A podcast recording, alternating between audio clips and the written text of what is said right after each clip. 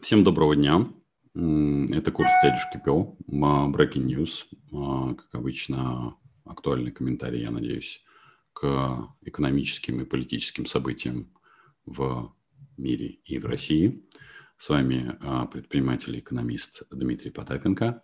А, за кадром, как всегда, Евгений Романенко из теперь уже Украины, но по-прежнему остается духом с Беларусью никуда он оттуда не денется.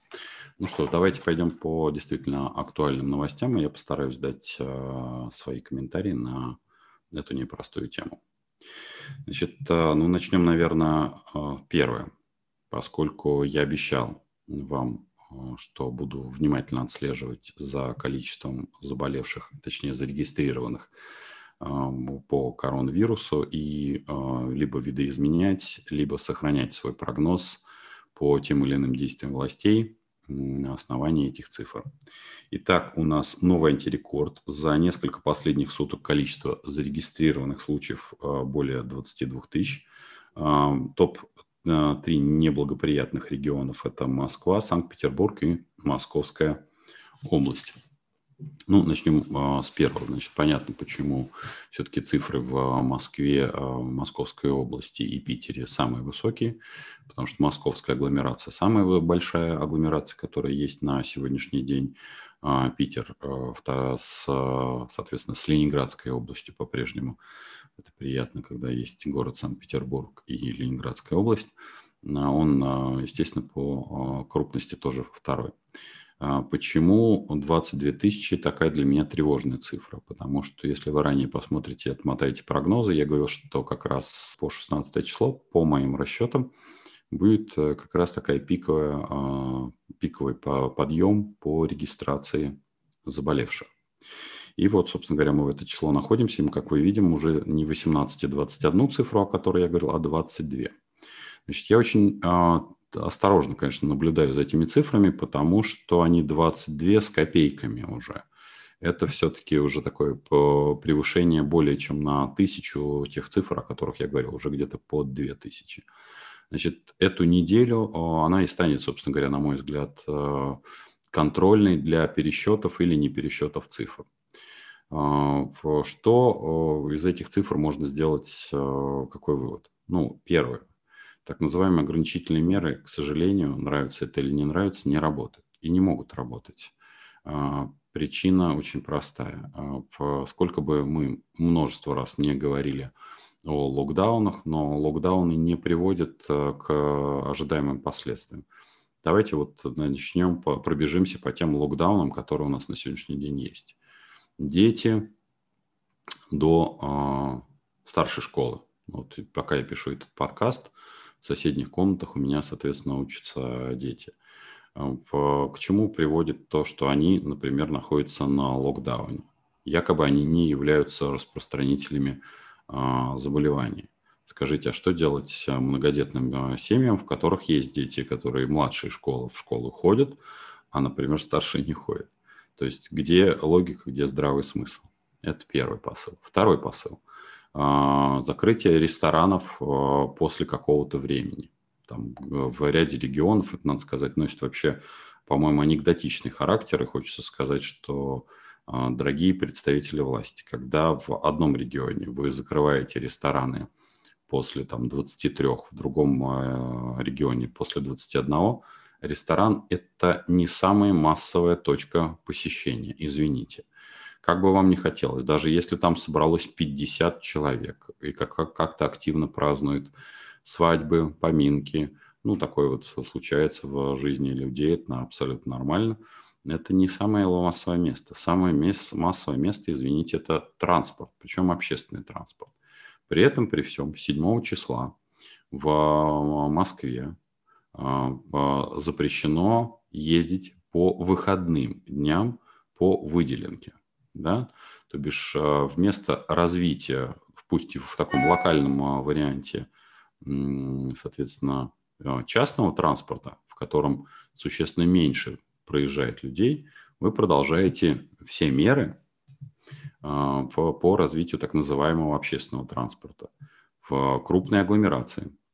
Вам не кажется, что пытаясь пересадить людей на общественный транспорт в, этот, в это время, это как раз не есть разумно.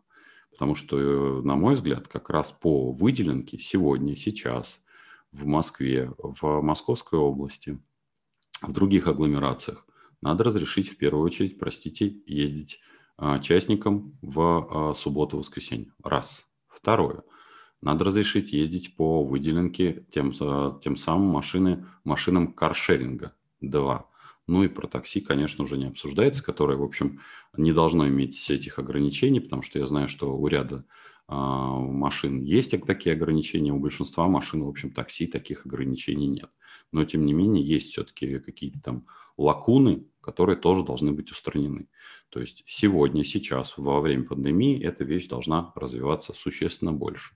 Плюс ко всему, конечно, вы должны э, максимально активно развивать любой э, транспорт, который связан там э, с велосипедами. Но, простите, то, как вы сейчас, в общем-то, регулируете велосипеды, самокаты и все остальное, это приводит не, не к развитию, а, по сути дела, к убийству самой этой логики. Э, на сегодняшний день, в общем-то, так называемые велодорожки и все остальное, они организованы таким образом, что э, лучше не выезжать, потому что можно убиться. Плюс ко всему, конечно, уже поздновато мы входим в зиму, Э, Россия не тот, э, не тот регион, где, извините, буду применять не тот регион, именно такую фразу, где э, слишком тепло. Да, у нас есть южные регионы, там это должно быть, на мой взгляд, поставлено во главу угла, и частный транспорт, и мототранспорт, извините, я еще упомяну такую вещь, особенно это в южных регионах, мототранспорт, скутера, все это должно развиваться ярким цветом. Заметьте, этого не происходит вообще в принципе.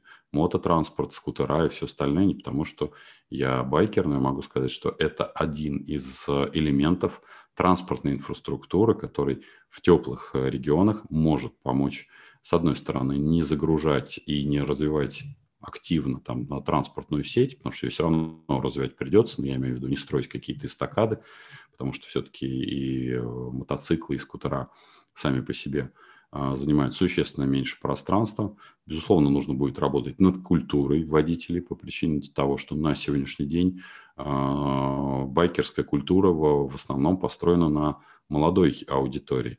Я могу сказать, что ключевой вопрос нужно поднимать возраст людей, которые будут ездить на мотоциклах и скутерах. Если вы смотрите зарубежные, соответственно, не только фильмы, но и смотрите а, зарубежную статистику, то вы видите, что байкер в целом за рубежом – это человек возрастной, потому что хороший мотоцикл или хороший скутер, даже мотоскутер может позволить себе купить а, человек достаточно обеспеченный. Поэтому как только вы начнете а, культуру развивать в эту сторону, а с учетом того, что у нас население – вымирает, дохнет и стареет, как я это говорю, то здесь-то как раз вам и будет счастье. Это одни из элементов, которыми нужно заниматься. Ну а с транспортом и по-прежнему раздачу а, в санитайзеров безвозмездно, то бишь даром, включение их в а, бюджет и в себестоимость всех товаров и услуг – а, чтобы бизнес мог списывать их на себестоимость, причем легко и непринужденно. Это из разряда must-have или из налогов. Теперь вот как раз тему, которую я слегка упомянул, это а, демография. Итак, счетная палата подсчитала, что за период с января по июль естественная убыль населения РФ составила 316 тысяч и 3 десятых это делает 2020 э, год пятым подряд годом, в котором естественная убыль населения увеличивается. По сравнению с аналогичным периодом 2019 года убыль населения выросла более чем на 30%, э, то есть скорость убыли населения растет. В целом демографическую обстановку в Российской Федерации счетная палата назвала э, неблагоприятной. Ну что ж, давайте попробуем ответить на вопрос, почему это происходит. Ранее цифры приводил, те, кто смотрит регулярно, помнят, что к 2025 а, году мы потеряем порядка 15% трудоспособного населения. А, мы можем списывать, вернее, власти списывают это все на проклятые 90-е, на эхо войны.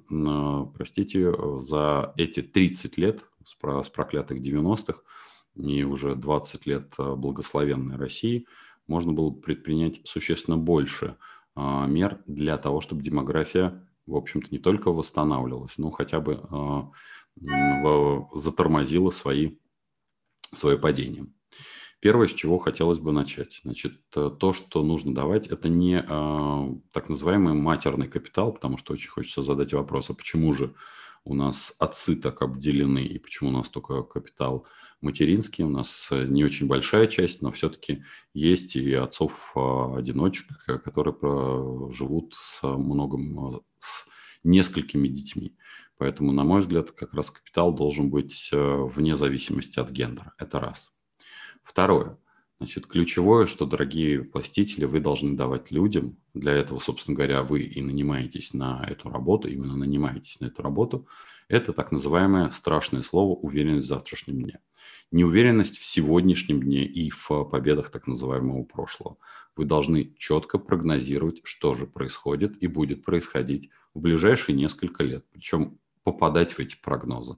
Не просто делать стратегию ради стратегии, которой вы развлекаетесь, потому что на я этот э, термин уже четко ввожу, что на провал каждой стратегии мы вновь пишем новую стратегию. Поэтому вот уверенность в завтрашнем дне. Ну и, конечно, экономическую безопасность. Экономическая безопасность подразумевает, что вы понимаете четко, где завтра будет работать россиянин, на какие э, доходы может рассчитывать бюджет. Потому что вот следующая тема, которую я буду приводить, она показывает, что расчетов у вас таких физически нет.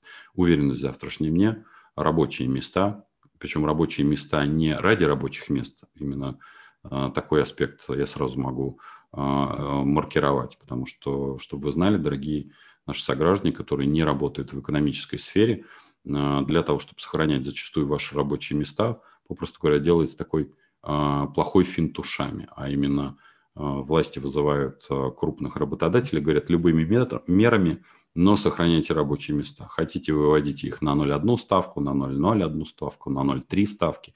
Это, кстати, относится в том числе и к государственным учреждениям. Могу сказать, что это самая неэффективная мера, которая может быть. Если у предпринимателя или у бизнеса в данном случае – нет заказов, то сохранять рабочие места ради сохранения рабочих мест, это, попросту говоря, знаете, эм, э, утопить лодку сразу со всеми. Вместо того, чтобы дать спасательный круг там 5-6 человекам или там 10% персонала, а для этого, собственно говоря, и существует то, что мы ошибочно называем государством. Было бы недурно, чтобы государство начало э, не только отбирать, но и возвращать деньги. А вот теперь как раз о двух цифрах, которые я говорю о прогностическом, а, прогностическом навыке у наших государевых мужей. Федеральный бюджет Российской Федерации в январе-октябре исполнен с дефицитом 1,8 триллионов рублей. Минфин с некоторых пор перестал приводить оценку размера дефицита по отношению к объему ВВП. Это первая а, новость. Вторая новость. Уровень закредитованности россиян по итогам 9 месяцев текущего года превысил уровень 2019 года и составил 32%. При этом совокупная сумма займов достигла 19 и 28, 19,28 триллионов рублей. Почти 20 триллионов рублей закредитованность населения. А, и та, и другая цифра крайне тревожащая. Дело все в том, что если вы вспомните профициты предыдущих годов, они были под триллион рублей. Это означает, что в 2020 год мы с вами заканчиваем с дефицитом, который проел профицит, ну, то бишь э, прибыль а, предыдущих двух годов. И на 2021 год а, никаких изменений не предвидится. В очень коротком промежутке времени, к сожалению, 2021-2022 год, как я говорил, э, неблагоприятный год именно по причине того, что никакой дебютной идеи у наших властей нет, а, мы входим в 2021 год вот с такими цифрами. С задолженностью россиян 20 триллионов, с а, дефицитом бюджета а, почти 2 триллиона рублей. Дорогие властители, у вас какая дебютная идея? Вы рассчитываете высосать все под ноль, а потом что? Уехать вам отсюда не удастся. Вам придется как пауки в банке драться за место под солнцем, под властью. Какое-то количество людей вы загнобите, вопросов нет. Дальше-то что? Ни дети ваши за рубежом не нужны, ни накопленные богатства там, а, при том, что они у вас копеечные, они не сработают. Вам придется все равно жить здесь. Это иллюзия, что там двойное гражданство как-то вас спасет. Потому что как только вы начнете более активную грызню, тут же все двойные гражданства закроют не вы, не, не ваша Дума или администрация президента, закроют э, сопредельные страны. Они смотрят на это лояльно ровно до того момента, пока э, это все не носит токсичный характер. Ну, грубо говоря, если сотрудники спецслужб имеют двойное гражданство, то в целом, если они не совершают правонарушения, то для иностранного государства, ну, вот так оно получилось все туда уехать не смогут, потому что 4 миллиона чиновников, даже если их по формальным признакам знать, за, забрать, то даже если попытаться распределить по странам и континентам, это огромная сумма. Сумма по прибавке беженцев, причем беженцев, которые не в состоянии встроиться в э, действующую систему управления. В чем проблема э, наших сограждан, которые здесь были кем-то, то там они становятся никем. Ведь э, это ничего, аспекта очень много не исследуется, но многие наши сограждане почему возвращаются оттуда сюда? Потому что здесь они были в каком-то статусе, это социальный статус. А туда они уезжают э, каким-нибудь небольшим клерком, и для них это э, серпом по причинным местам. Поэтому вот эти цифры, вам с ними бороться и вам с ними жить.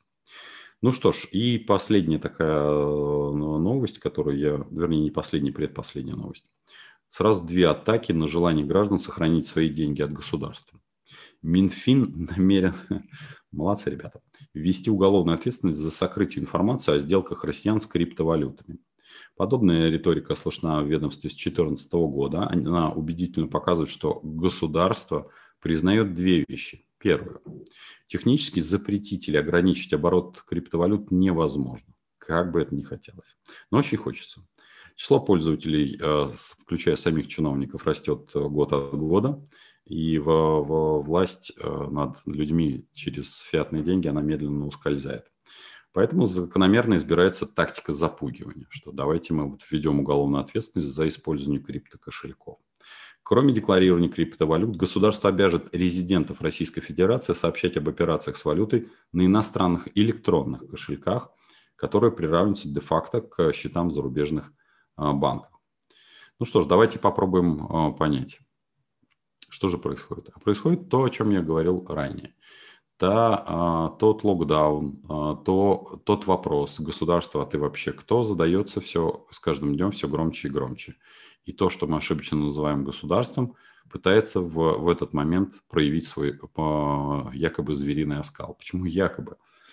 Ну, в общем, если вы не будете переводить э, с расчетного счета Сбербанка деньги на электронные кошельки зарубежных стран, это раз. Если вы не будете, э, попросту говоря, я понимаю, что это очень комфортно. Вот, если не будет вот этого элемента э, комфорта перевода а, из с известного всем, в том числе иностранные счета и известной налоговой службе, в переводы на, напрямую на криптокошельки, на криптобиржи и на все остальное, то, в общем, поймать вас будет практически невозможно. Поэтому запугивание штука хорошая, она может сработать для некрепких умов, но в целом э, государство утрачивает э, с каждым днем все больше и больше а, ту основу, которую оно якобы себе приписывало, а именно эмиссию денежных средств. Нет, это не так. Это никогда и не было, в общем-то, таковым моментом. И вот в данном случае мы видим э, такую истеричную реакцию чиновников, которые понимают, что они все меньше и меньше могут контролировать граждан. Да, граждане, которые осуществляют свой труд, они абсолютно независимы и свободны. Да, им для этого не нужна никакая ни регуляторная часть э, государства, ни часть под названием печать денег. Да, не нужно.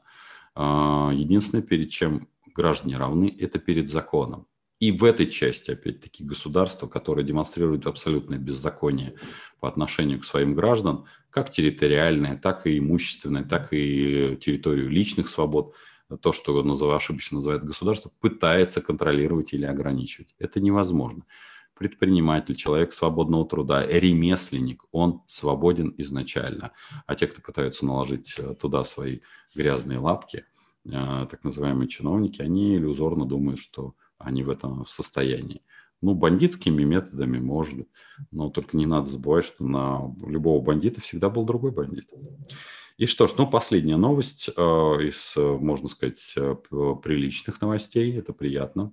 Налоговые каникулы для малого и среднего бизнеса из наиболее пострадавших от коронавируса отраслей продлили до конца года. Постановление об этом подписал Мишустин. Налоговые отсрочки продлены еще на три месяца для компаний, работающих в области туризма, культуры, общественного питания – гостиничного бизнеса, спортивной и развлекательной сферы, а также для предпринимателей, занимающихся организацией выставкой и а, организацией выставок и конференций. Итак, а, давайте все-таки а, в, в чем плюс? Налоговые отсрочки. Вот это основная фраза. Не должно быть налоговых отсрочек. Должно быть налоговое обнуление. И не на три месяца, а, как я уже говорил, как минимум по февраль следующего года. Ну, идеально это все-таки март следующего года.